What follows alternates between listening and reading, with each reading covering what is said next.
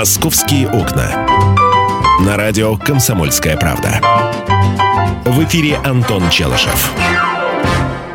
12.05 в Москве, это «Комсомольская правда», прямой эфир. «Московские окна», Светлана Зейналова, Антон Челышев. Прямо сейчас, как и обещали, э, редактор отдела московского выпуска газеты «Комсомольская правда» Андрей Рябцев отправится вместе с нами в рабочий кабинет главы Департамента транспорта Москвы Максима Лексутова, заместителя мэра э, по развитию транспорта и дорожно-транспортной инфраструктуры, и задаст ему самые главные, волнующие э, всех нас вопросы. Ну, как настроение? У нас нормальное настроение. У меня лично? Ну, и у вас лично, и вообще в департаменте как настроение в связи с кризисом? Что, что меняется? Э, для нас, во-первых, меняются мы сократим штат сотрудников, сократим фонд оплаты труда. Это общее решение правительства Москвы, и здесь департамент транспорта не является исключением никаким. А, это Насколько первое. сократите? Ну, до 10% по некоторым, а, по некоторым из а, должностей, там, групп, структур, примерно так. И задача, которая у нас стоит, конечно, это оптимизация расходов и от всего того, что не является таким предметом первой необходимости, мы, конечно, будем отказываться. Например, от чего? Ну, например, э, вещей, которые не связаны напрямую с нашими какими-то госпрограммами. Ну, объясню. То есть мы обычно, э, например, формировали какой-то объем научно-исследовательских работ да, в части там, каких-то задач, там, инициатив, которые и от жителей приходили и прочее. То есть будем э, больше стараться делать эти работы своими силами, то есть не привлекая какие-то подрядные организации, институты, хотя у нас на подряде работала и Высшая школа экономики, и там Плехановский, э, Плехановская академия, там, то мы ну, вынуждены по каким-то вещам будем, конечно, ужаться и больше стараться будем работать, э, готовить материалы, данные своими силами. Какие-то такие вещи вот основные, то, что у нас коснутся, потому что у нас много реформ, много нововведений, которые, конечно, в любом случае должны обсуждаться широким кругом, но и, конечно, специалистов, в основном там, российских, такие вот я перечислил, которые вот это для нас, конечно, несколько, может быть, замедлит наши какие-то действия, но в итоге все равно общественное обсуждение по всем этим вещам будет. В части э, других вещей, связанных э, с кризисными мерами, которые антикризисные программы, которые мы в правительстве Москвы приняли, э, в нашей зоне ответственности есть еще несколько вещей, которые хотел сказать. Первое – это перенос э, введения ограничений, связанных э, с проездом автомобилей экологического класса там, по экологическому классу. Мы их перенесли на один год – до 1, на 1 сентября 2016 года, потому что сейчас серьезным образом подорожало банковское финансирование, лизинговое финансирование, точнее кредитное финансирование, лизинговое финансирование. И, конечно, транспортные компании, они э, в этой ситуации, если поменяют свой парк в нынешних условиях, это... Не разорятся просто, да. Да, даже, может быть, и не разорятся. А вопрос в том, что это все-таки может Э, хоть в маленькой доле, но увеличить э, какую-то нагрузку на давление на розничные цены, на продукты, товары первой необходимости, поэтому решили эти вещи перенести. Но при этом, конечно, мы понимаем экологические проблемы, которые есть в городе, но с учетом того, что движение в городе стало лучше, становится лучше, то мы можем себе это позволить там, без каких-то больших, эм, считаем, что то есть, как-то с экологией это не будет связано. Второй вопрос э, – это поддержка э, предприятий, московских предприятий, занимающихся, занимающихся таксомоторными перевозками. У нас программа действует уже с 2011 года, связанная с тем, что мы компенсируем часть э, расходов на оплату лизинговой ставки таксомоторным предприятиям, индивидуальным предпринимателям, которые значит, занимаются перевозками такси в Москве. Э, новые дополнения наши направлены на то, чтобы еще расширить э, круг договоров, которые подпадают под это, то есть не только лизинговые, но и кредитные договора. Ну и плюс еще ряд вещей, которые предприниматели нас попросили внести, облегчить процедуру получения вот этого финансирования. Это в рамках нашего взаимодействия с таксомоторными компаниями. Э, таких желающих получить у нас субсидии ну, каждый год растет. Это хорошая практика, и мы всячески ее сумму. 100, 100 миллионов. Да, 100 миллионов в год у нас заложено на, году, да. на, на эти деньги, э, на эти цели. И третье, а, большой очень огромный блок, а, это отдельное постановление правительства, мы его готовим, это на то, а, в поддержку реформы системы наземного транспорта. Как вы знаете, мы в прошлом году разработали новую модель взаимоотношения города и перевозчиков.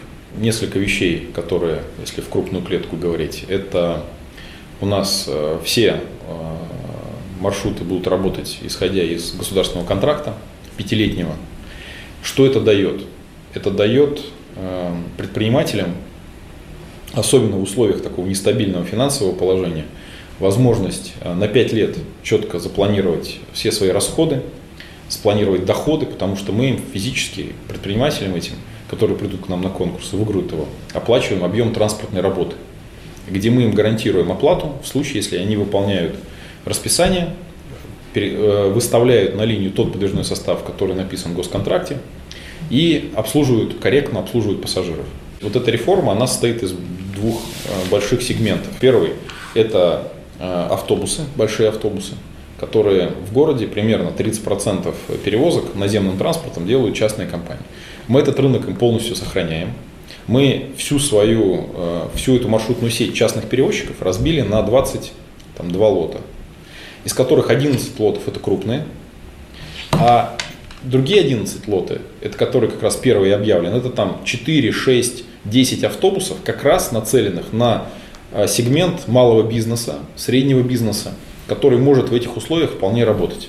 Мы специально это сделали сознательно, понимая, что вот сегмент есть крупных компаний и обязательно сегмент небольших компаний, что небольшие предприниматели, которые уже исторически работают в Москве, смогли бы работать на новых условиях и с нами. Э, Пассажиры получат единую билетную систему, единую маршрутную сеть. Обязательное требование по всем автобусам – это наличие обустройств для маломобильных граждан-инвалидов, что все должны быть без исключения автобусы э, оборудованы вот этими всеми системами. То есть мы делаем нашу сеть, э, так сказать, мы называем эту программу «Город без границ», чтобы транспорт без границ, чтобы маломобильные граждане максимально могли сами передвигаться по городу, сами могли использовать транспортную систему и чувствовать себя обычными гражданами, как и все остальные. Специальный проект «Радио Комсомольская правда». Что будет? Сегодня мы говорим о том, что будет завтра. Ведущие эксперты и политики в прямом эфире делают свои прогнозы на будущее в программе «Что будет?». Каждый вторник с 19 до 21 часа по московскому времени на радио «Комсомольская правда». В эфире Владимир Сунгоркин и Александр Яковлев. Что будет? «Московские окна». На радио «Комсомольская правда». В эфире Антон Челышев. В рамках программы «Московские окна» продолжение интервью с Максимом Лексутовым, главой Департамента транспорта и развития дорожно-транспортной инфраструктуры Москвы, заместителем мэра столицы. Ну, вот здесь накануне так был скандальчик небольшой, да, появилась информация, что прокуратура проверяла АМПП и МАДИ и выявила множество недостатков, и называлась такая дикая просто сумма, как дикая э, цифра, 600 там, тысяч, э, вроде бы как с нарушениями выписанных э, предписаний о там, штрафах, да. Вот это можете прокомментировать? В чем-то Да. нарушение, это о- о Да, чем я речь? сейчас скажу, конечно. Значит, э, вернуться еще назад, я забыл про метро сказать в рамках антикризисных мер. Мы в прошлом, значит, два года назад начали реализовывать программу контрактов жизненного цикла на приобретаемый подвижной состав и на сервисное обслуживание вагонов. Так вот, э, за счет контрактов жизненного цикла мы экономим от 20 до 25 процентов расходов, которые раньше нес метрополитен, обслуживая вагоны самостоятельно. И эта мера, она показала свою эффективность.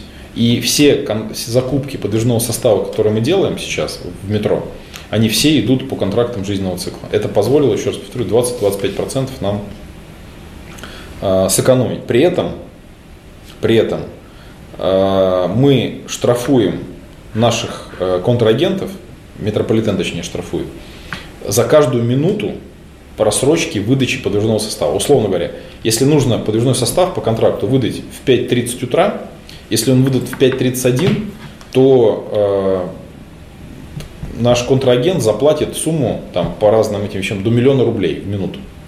Вот такие жесткие условия, связанные с подготовкой вагонов, с качеством и прочим. То есть мы серьезно изменили систему ответственности за подвижной состав. Возвращаясь к вашему вопросу, хочу сказать следующее, что э, действительно э, нашу парковочную службу, организацию АМПП, МАДИ неоднократно проверяли разные органы. Это такая в начале особенно работа, это прям на регулярной основе проводится как самим департаментом, так службами города, так и правоохранительными органами в рамках тех полномочий, которые у них есть. В рамках вот того вопроса, что вы сказали, значит, э, действительно нам э, Генеральная прокуратура подготовила набор вещей, на которые требуется обратить внимание. Но никаких не выставленных неправильно штрафах речь не шла. Нам сказали, например, что сейчас выписывают, имеют право выписать штраф только заместитель руководителей МАДИ. Но опыт э, ГИБДД, например, такой, что каждый инспектор, так как он госслужащий, имеет право выписать штраф. То есть, и, получается, и нам... формально э, зам, целый зам э, но их несколько... МАДИ должен прийти и подписать этот вот э, штраф Нет, конкретному но, Да, но мы подписываем это только в автоматическом режиме у нас делается. То есть мы на улице, да, это все через фото-видеофиксацию. Поэтому нам прокуратура сказала, что с точки зрения нормального построения процесса надо эти полномочия передать не только на э, заместителя руководителя, но и на тех инспекторов, которые занимаются непосредственно э, контролем, выявлением, фиксацией нарушений и прочим. То есть она нам сказала, теперь надо изменить КОАП, внести изменения в КОАП и распределить полномочия на этих вот э, инспекторов. Угу. Второе, что нам сказала, э, что нам сказала э, Генеральная прокуратура, чтобы в части эвакуации автомобилей, она сказала, что надо установить более жесткие регламенты, связанные с процедурой выдачи автомобиля. Но еще раз повторю, это не представление, не предписание прокуратуры, это всего лишь информационное, информационный документ, говорящий о том, какие действия необходимо предпринять для того, чтобы эту работу на первом этапе сразу же выстраивать системно и более качественно, исходя из просто опыта федеральных структур, которые этими вопросами занимаются много лет, ну такие как, в первую очередь, ГИБДД. Вот э, смысл проверки прокуратуры и смысл тех материалов, которые они нам дали и выдали по итогам этой проверки. По итогам этого, э, э, этого документа из Генеральной прокуратуры мы составили подробный план реализации тех вопросов, которые нам были представлены. Мы его, конечно же, передали в Генеральную прокуратуру и его системно и последовательно реализовываем. Все эти уже новеллы, связанные с изменением законодательства, уже учтены в тех поправках, которые Министерство внутренних дел внесло уже в Государственную Думу и в правительство Российской Федерации.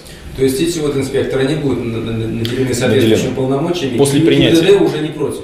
Оно же вроде как сопротивлялось. Э, это уже в рамках уже переданных полномочий ранее. То есть то, что уже, то есть мы хотим на ранее переданные полномочия распространить не только замов, но и инспекторов. Но это уже ранее переданные полномочия. МВД здесь, ну, оно не то, что не против, но оно согласилось, что действительно так простить проще работу, потому что формально эти замы, они тогда вынуждены просто заниматься, как сейчас это делают, только значит, подписыванием, вот подписыванием да. этих документов, а должны заниматься все-таки работой, связанной с надзором, с контролем, с регламентами и прочим. То есть, конечно, это, наверное, на первом этапе, может быть, это и было и неплохо, когда надо было четко установить контроль. Но сейчас, когда это уже носит такой системный характер, то, наверное, целесообразно э, эти полномочия делегировать и на инспекторов. Вообще, вот извините, с ГИБДД никаких у вас проблем нету вот в, в плане взаимодействия по поводу парковок? То есть это раньше же была прерогатива в основном ГИБДД, а сейчас мы их отъ, отъели кусок. Ну, могу вам сказать, что э, и этот мы вопрос обсуждали на недавно круглом столе э, в Общероссийском народном фронте. В ответ им тоже спросили, ну вот ГИБДД, надо передать обратно в ГИБДД, это все-таки ГИБДД. Коллеги из ГИБДД сами сказали, что освобождение сотрудников, который человек с оружием, специально подготовленный, который выписывает штрафы на парковку да, и занимается эвакуацией, у них позволил это высвободить дополнительный состав, который занимается розыском похищенных автомобилей, правоохранительной деятельностью, пропагандой безопасности дорожного движения. То есть раскрываемость количество угонов и прочим, оно серьезное. То есть они свой небольшой э, контингент людей, которые раньше были с этим связаны, но человек с оружием, условно, выписывает штраф на парковку. Ну, смешно, но да. это, наверное, смешно, раз. Во-вторых, э, количество, качество администрирования парковочного пространства до, например, 2012 года, оно было просто смешное.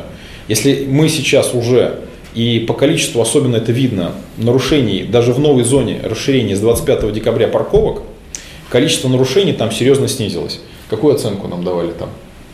Около 30%. Да, 30, 35. Около 35% количество нарушений, которое было до введения платной парковки и после введения платной парковки, на 35% количество нарушений снизилось. Это говорит о том, что парковка в два ряда, в три ряда, брошенные машины там на тротуаре, на пешеходных переходах, на остановках общественного транспорта, они еще, конечно, остались, но это уже на треть меньше. Это серьезный плюс и довод в ту сторону, что то, что мы делаем, это правильно. К сожалению, полиция при тех полномочиях, которые у них были на этот счет, сейчас они, во-первых, они же переданы нам не навсегда, это же временная вещь, да, то есть мы не говорим о том, что это там навсегда и на постоянную основу. Но в нынешней ситуации мы смогли мобилизовать и организовать работу так, что порядка стало больше. И уже любой автомобилист города Москвы, приезжая в центр города, например, он уже все-таки понимает свою ответственность, связанную с тем, что автомобиль надо поставить и посмотреть, где вы его оставили. Мало того, мы провели там ряд анализов и опросов москвичей, автомобилистов, не москвичей, это все-таки автомобилисты, потому что они из разных были городов, и Подмосковья, и там других регионов. Мы у них спросили, которых мы оштрафовали, или которых привезли, наш, которых машину эвакуировали, как по линии ГАИ, так и по линии МАДИ. Потому что вы знаете, у нас с тротуаров имеет право забрать автомобиль только ГАИ, а с улично-дорожной сети это МАДИ. Мы у них спросили, понимают ли, ли они, когда бросали машину, что они это бросают с нарушением, их машина потенциально может быть либо оштрафована, либо эвакуирована. 97% граждан, 97% автомобилистов сказала, да, мы когда бросали машину, мы понимали, что мы нарушаем. Ну вот у меня срочное дело, мне надо было туда, но на вопрос, а вы понимаете, что зачастую брошенная вами машина, она создает аварийную ситуацию на пешеходном переходе? Да, ну понимаем. Что автобус общественным транспортом не может проехать? Да, понимаем. А ребенок выйдет из-за машины, не увидит проезжую часть? Да, понимаем. То есть вот эти вещи, они, ну, к сожалению, пока еще носят такой системный характер, это нарушение, но их количество снижается. И поэтому по поручению мэра, второй такой же вопрос, мы приняли решение о том, что до конца этого года э, все эвакуаторы, которые, то есть эвакуаторы в городе Москве будут только городскими. У нас, как вы знаете, сейчас 50% это наши собственные эвакуаторы, правительство Москвы, 50% мы привлекаем по договорам. Мэр такое решение принял, нам поручение дал, что все эвакуаторы к концу года мы э, все... э, А Антимонопольщики не будут против? Э, Ну, это все равно будет в рамках федерального законодательства конкурсных процедур, но в- мы откажемся от договоров э, подрядных, связанных с тем, что мы привле- что эвакуаторы не наши, но работают по нашему, так сказать, по нашим поручениям. Проведем обязательно конкурсные процедуры, направленные на то, чтобы э, все эти эвакуаторы выкупить. Тут уже будет зависеть от желания этой компании продать их или не продать, это уже, соответственно, вопрос э, ну, такой, скажем, экономической целесообразности. Андрей Рябцев, редактор отдела московского выпуска «Комсомольской правды» и Максим Лексутов, глава департамента транспорта, заместитель мэра Москвы. Сейчас небольшая пауза, короткая реклама и выпуск новостей, и потом мы продолжим «Московские окна». Как не пропустить важные новости? Установите на свой смартфон приложение «Радио Комсомольская правда». Слушайте в любой точке мира. Актуальные новости, интервью, профессиональные комментарии. Удобное приложение для важной информации. Доступны версии для iOS и Android. Радио «Комсомольская правда». В вашем мобильном.